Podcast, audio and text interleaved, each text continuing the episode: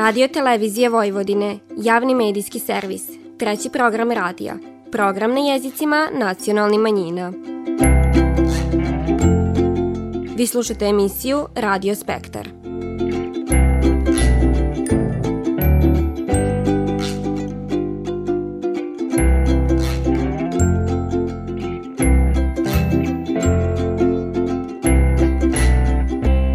Dobar dan poštivani slušaoci, vi pratite program na bunjevačkom jeziku. Kako se nalazimo u vrimenu darivanja, Kulturno-umitničko društvo Aleksandrovi Subatice pripravilo je za svoje najmlađe članove pravu prazničnu čaroliju, upotpunjenu Dida mrazom i slatkim paketićima. Više o tom divani ćemo na početku ovo nedeljne emisije, a poslije tog poslušajte kako Damir Sekulić svake godine na svom salašu u Tavankutu postavi Betlehem kojeg je samo opravio. U drugoj polovini emisije osvrnit ćemo se na značaj i poruku Božića i samog Betlehema.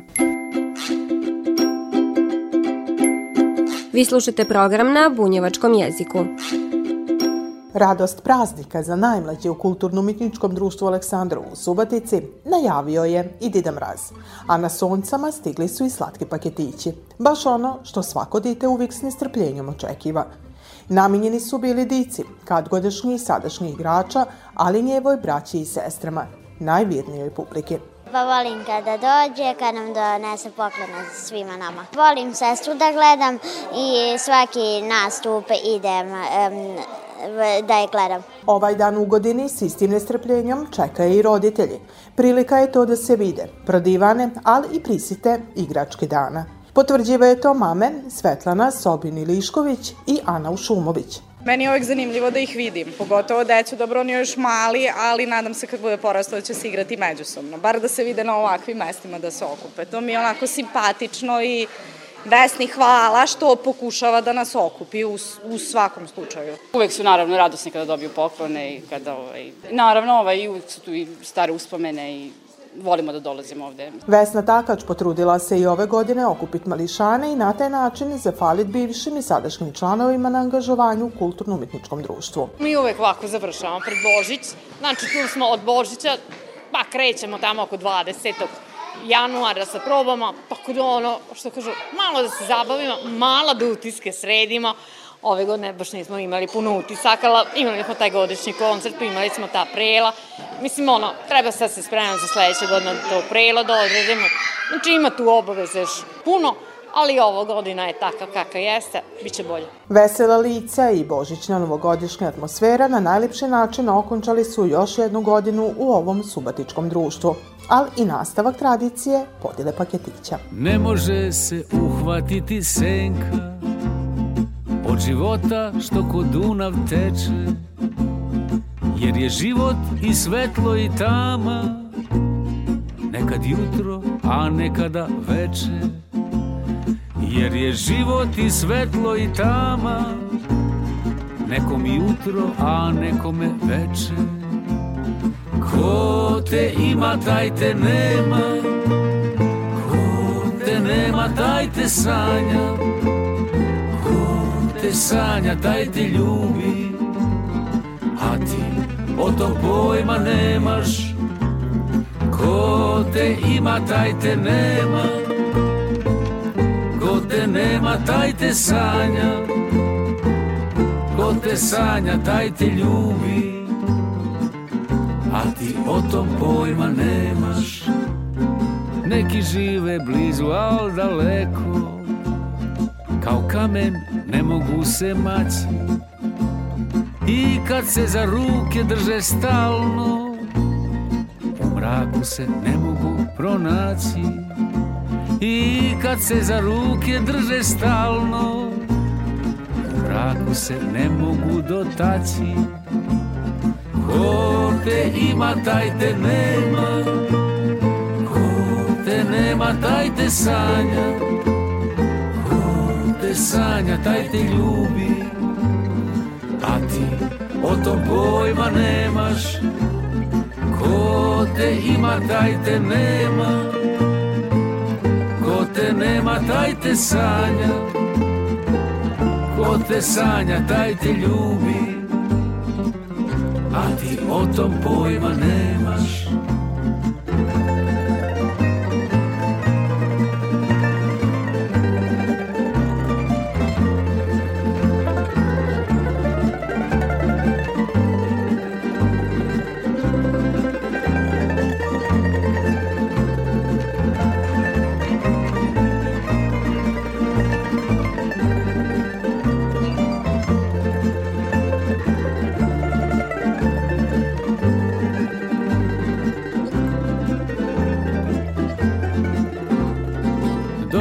se linije života.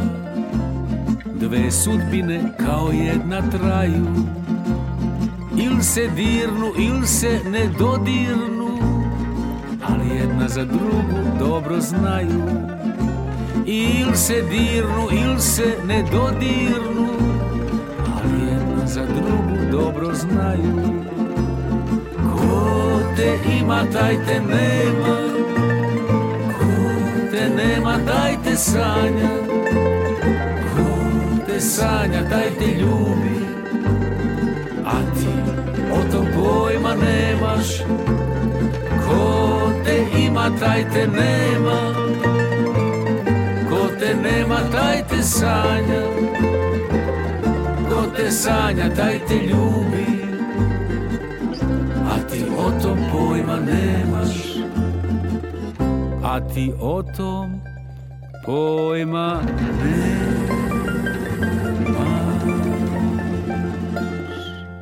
Betlehemska štalica s malim Isusom koja prikaziva njegovo rođenje vrimenom je postala nezaobilazni dio Božića, a prvi put je Betlehem postavljen s početka 13. vika u Italiji. U novije vrime simboličan prikaz miste Isusovog rođenja sve češće se može vidjeti i u kućama. Tako da vam kućanin Damir Sekulić iz godine u godinu na svom salašu postavlja Betlehem kojeg je sam izradio i na koji je zdravo ponosan. Pokojna mamina rođena teta je bila Duvna, to je časna sestra Dominikanka i ona mi je svake godine po dve, tri figure donesivala iz Italije i tako se na taj način rodila ta moja ljubav prema ovom stvaranju Betlema i onda od te godine sve do sad, znači svake godine na vašarima, prodavnicama vidim neku figuru ili nešto vezano za Betlem, ja kupim i tako na taj način proširivam sve više i više. U salašarskom ambijentu Betlehem dobije na svojoj autentičnosti i lipoti, što je i bila Damirova želja. Zato što ovde je salaš, tu je autentično,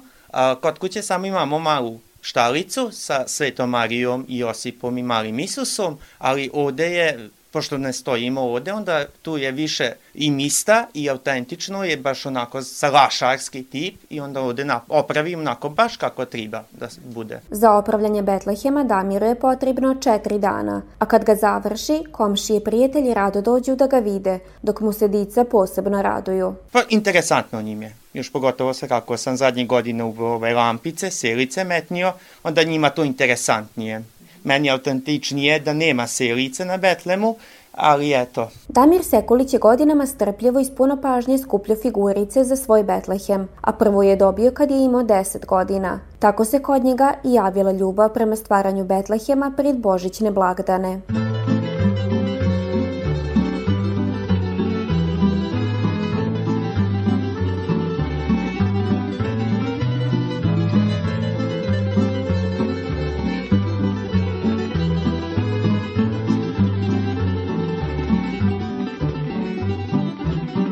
bi mogo zaustaviti vrime I da mogu da se nazad vrati Prošao bi stazama detinstva I da opet svoje snove vrati Uprego bi u fijake vrance I poveo moje tamburaše. Lutali bi opijeni vino I pivali samo pisme naše. Tamburaši samo svirajte. Uspomene moje dirajte. Ja se sada vraćam kući Srce će mi od radosti pući Tamburaši samo svirajte Uspomene moje dirajte Ja se sada vraćam kući. Srce će mi od radosti pući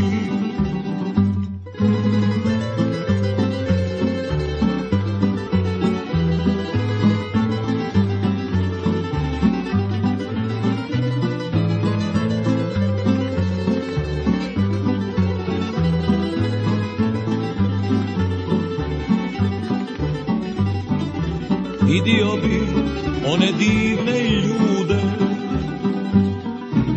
Ono vrime što se vratit neće. Suze bi mi niz obraze tekle A duša bi trptala od sriće.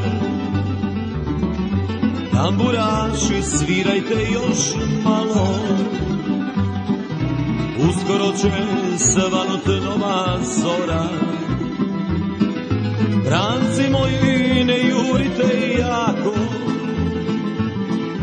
Jer moj san se završiti mora.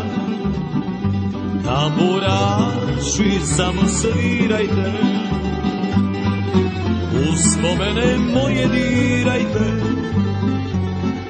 Ja se sada vraćam kući Srce će mi od radosti pući Tamburaši samo svirajte. Uspomene moje dirajte.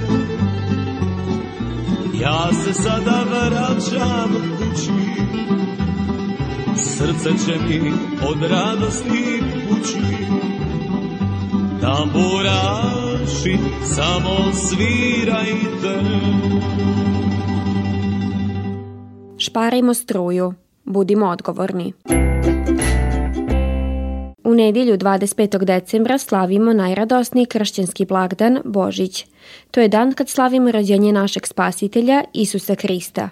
Ovaj datum nosi više značenja, a o njemu se i danas vode polemike praćene s nikoliko teorija da Božić ima veze s paganstvom. Više o ovom blagdanu divani velečasni Nebojša Stipić, župnik vikar župne crkve imena Marinog u Novom Sadu. U Luteranskoj crkvi postoji ta jedna teorija da je Božić ustanovljen kao posljedica slavljanja Boga Saturna. Dakle, Saturnarije su se slavile nekoliko dana i završavale su najkasnije 25.12., a neki autori tvrde i 23.12. I tu već postoji jedan problem. Dakle, ako baš ne pada 25. nego čak e, nekoliko dana ranije, da su se slavi tako dugo, odakle to kršćanima ta ideja da baš odmah 25. stave rođenje Isusa Krista. Druga je isto vezana za luterane, ali isto tako i za školsku prezbiterijansku e, crkvu, jeste da je na taj način e, su kršćani zamenili slavlje štovanja Božice Mitre.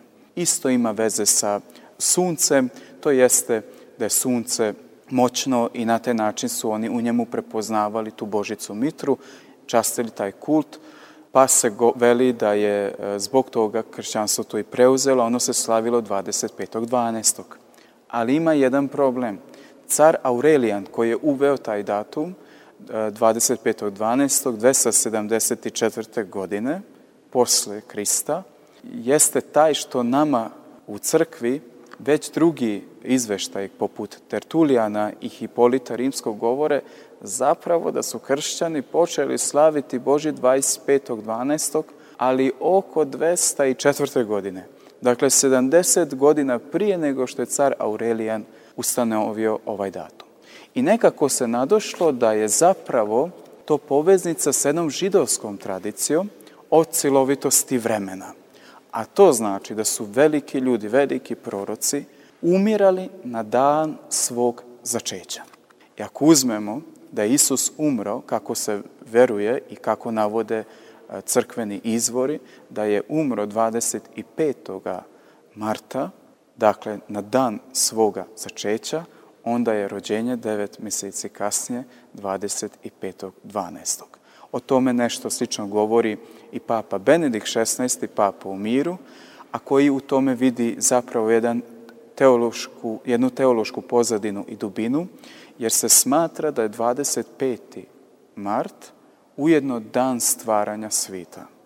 I onda smo svi mi u Kristu to novo stvorenje, na novo smo rođeni, Krist je na novo podigao čovjeka i dono novo spasenje svakom čovjeku, to jest dono je spasenje svitu. Božićno vrijeme nas podsjeća da se tribamo voditi dobrotom i ljubavlju, a upravo je to i poruka velečasnog Nebojše Stipića. Evo, draga braća i sestre, ono što je važno da u ovom božićnom ozračju nikada ne zaboravimo da smo kao vjernici, kao kršćani pozvani biti radosni. Ima perioda kada ćemo i plakati i žalovati, biti tužni, ali ako ništa drugo, barem ovaj period iskoristimo da budemo više nasmijani, da budemo radosni, jer kako ćemo kao mrgudi navještati evanđelje, što i znači od grčkog evangelion, radosna vijest. Dakle, zračite tom pozitivom, pogotovo sada još više, znajući da baš u teškim i tamnim vremenima zvijezde na svodu nebeskom još više svitle. I upravo vi budite to. A kako niko od nas nije dostojan i niko od nas nije dovoljno spreman, kao što sam rekao na početku, naše srce nalik štali, a ne hotelu s pet zvezdica, mi treba da znamo da je Krist radi izabro takav ambijent, siromašnog, malenog, nepoznatog, a ne ambijent nekog elitizma, luksuza, bogatstva i slave. Tako da nema opravdanja, svi smo pozvani da budemo nositelji te radosne vesti svakom čovjeku, bili stari, bili mladi, bili odrasli, bilo poznati, bilo nepoznati. Nema iznimke. U crkvi, u narodu Božjem, gdje se sabiru različite nacije, nema ovaj, onaj, svi smo mi braća i sestre. I evo tako živite, tako i radite, da ljudi vide tu vašu pravednost, a koja se, evo, začinje i započinje u jednom Betlehemu, Betlehemu koje danas označava naše srce, naše familije, naše kuće, naše gradove, naša sela i na koncu ovaj cijel naš život.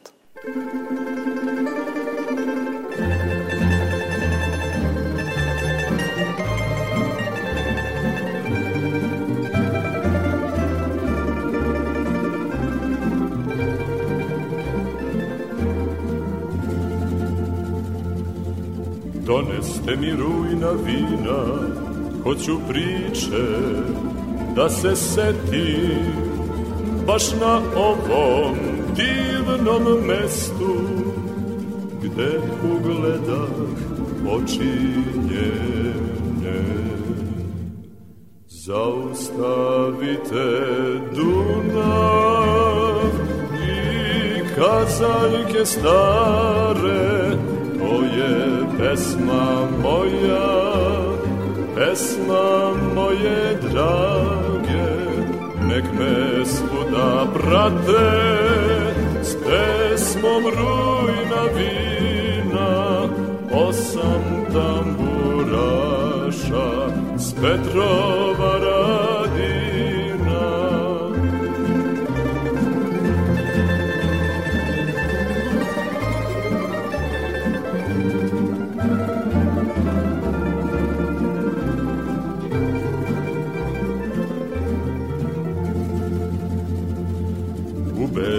belom ćeš sa mnom poći, vodit ću te na venčanje, bacat će nam cveće sreće, rastavit nas niko neće. Zaustavite Dunav i kazaljke stare, to je pesma moja, pesma moje drage, nek me svuda prate, s pesmom rujna vina, osam tamburaša, s Petrova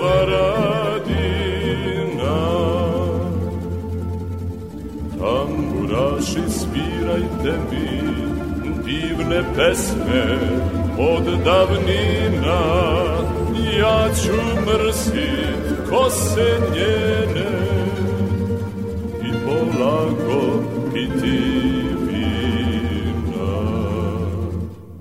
Zaustavite Dunav i kazaljke stare, to je pesma moja, pesma moje drage, nek me svuda prate, s pesmom rujna vina, osam tamburaša, s Petrova radi.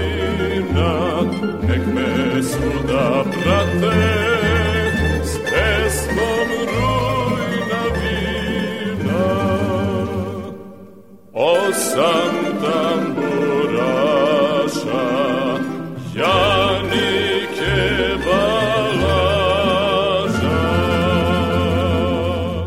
Za kršćanina koji promatra Betlehem, kom isto Isusovog rođenja, ono je neistrpna oaza simbola i poruka. Najpoznatiji je svakako njegov slikovit prizor koji svoje misto nalazi pod božićnom granom u velikom broju kuća, dok se sve više pažnje poklanja i betlehemskom svitlu mira, koje je nedelju dana prije Božića stiglo i u Subatičku katedralu i tako najavilo radost Isusovog rođenja. Rič je o inicijativi koja je započela u Austriji 1986. godine i ubrzo se proširila u više evropskih zemalja ko simbol mira koje se širi umjesto poklona. S početkom došašća s mista Isusovog rođenja u Betlehemu pali se svića koju predstavnik austrijskih izviđača nosi u Beč. Otkalek se ona širi dalje. Betlehemsko svetlo mira je od svetovnog događaja vrlo brzo postalo i simbol Božića i naše su ga crkvene zajednice vrlo rado prihvatile. Med mnoštvom božićnih simbola, okićena grana sigurno je najpripoznatljivija. I ona je sastavni dio dekoracija u crkvama u ovo vrijeme koji prikaz mista Isusovog rođenja. Subatičani se svakako mogu pofaliti najlipšim i najvećim u Vojvodini koji se nalazi u Franjevačkoj crkvi. Imajući u vidu istorijat ove tradicije, jasno je zašto se upravo u ovoj crkvi nalazi i jedan od najposjećenijih. Objašnjava fraz Denko Gruber, gvardijan Franjevačke crkve u Subatici. Tradicija postavljanja Betlehema datira od 1223. godine i od svetoga Franje. I zato je nama, Franjevcima, to posebno na srcu. Dakle, Sveti Franjo je jako volio Božić i razmatraju u njemu Božju ljubav i poniznost prije svega i želio je kako bi što bolje doživio Božić, da se naprave žive jaslice.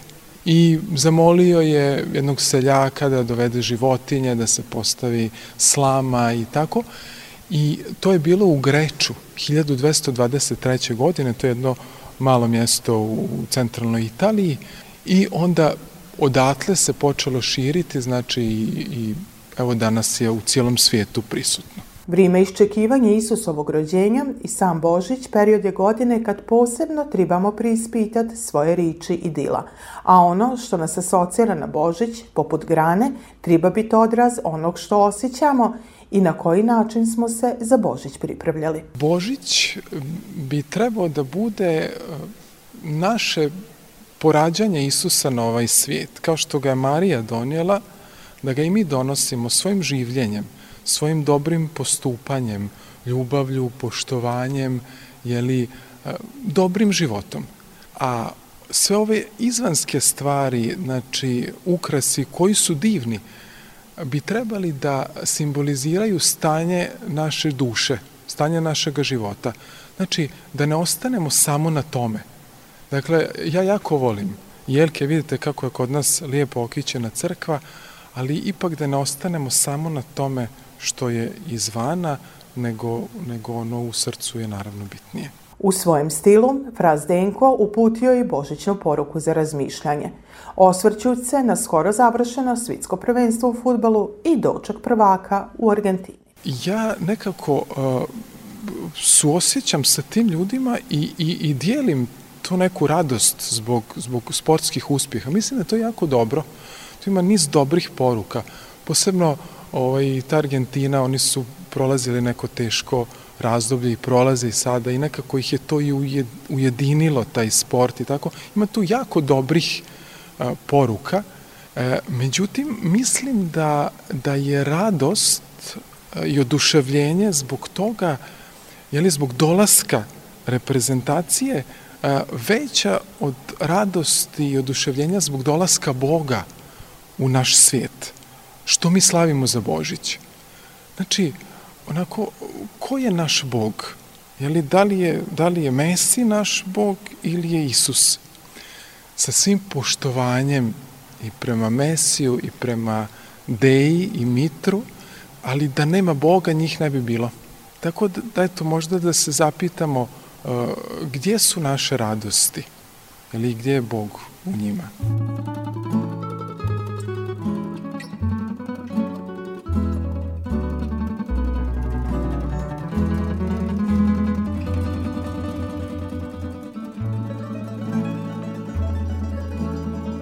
I danas je opet nedelja. Stornja zvone zvona crkvena. A u meni sve je pusto i kako ne treba. Danas nije moja nedelja. A u meni sve je pusto i kako ne treba Danas nije moja nedelja. Šta će meni zvona crkvena? Kada tebe više nemam ja. Zalud gledam u daljinu i raspremam mesečinu Po belini tvoga jastuka daljinu i raspremam mesečinu Po belini tvoga jastuka. Dan danujem, noć noćujem i uz pesmu samujem A ti me više ne čuješ. Dan čamujem, noć bolujem i sve više život cujem i polako s čašom drugujem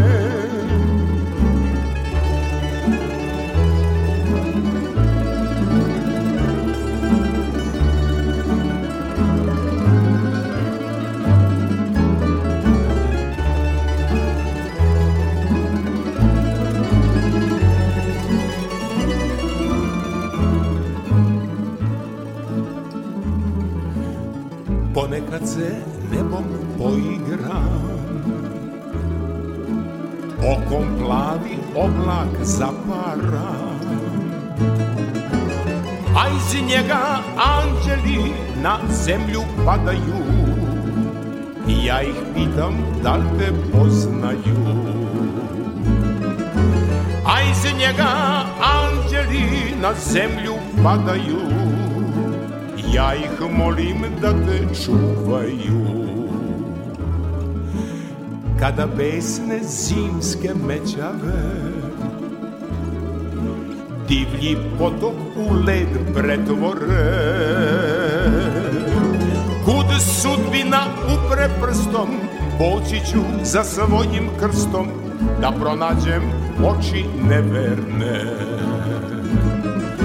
Kud sudbina upre prstom, poći ću za svojim krstom, da pronađem oči neverne. Dan danujem, noć noćujem i uz pesmu samujem, a ti me više ne čuješ. Dan čamujem, noć bolujem i sve više život cujem i polako šašom drugujem Danas nije moja nedelja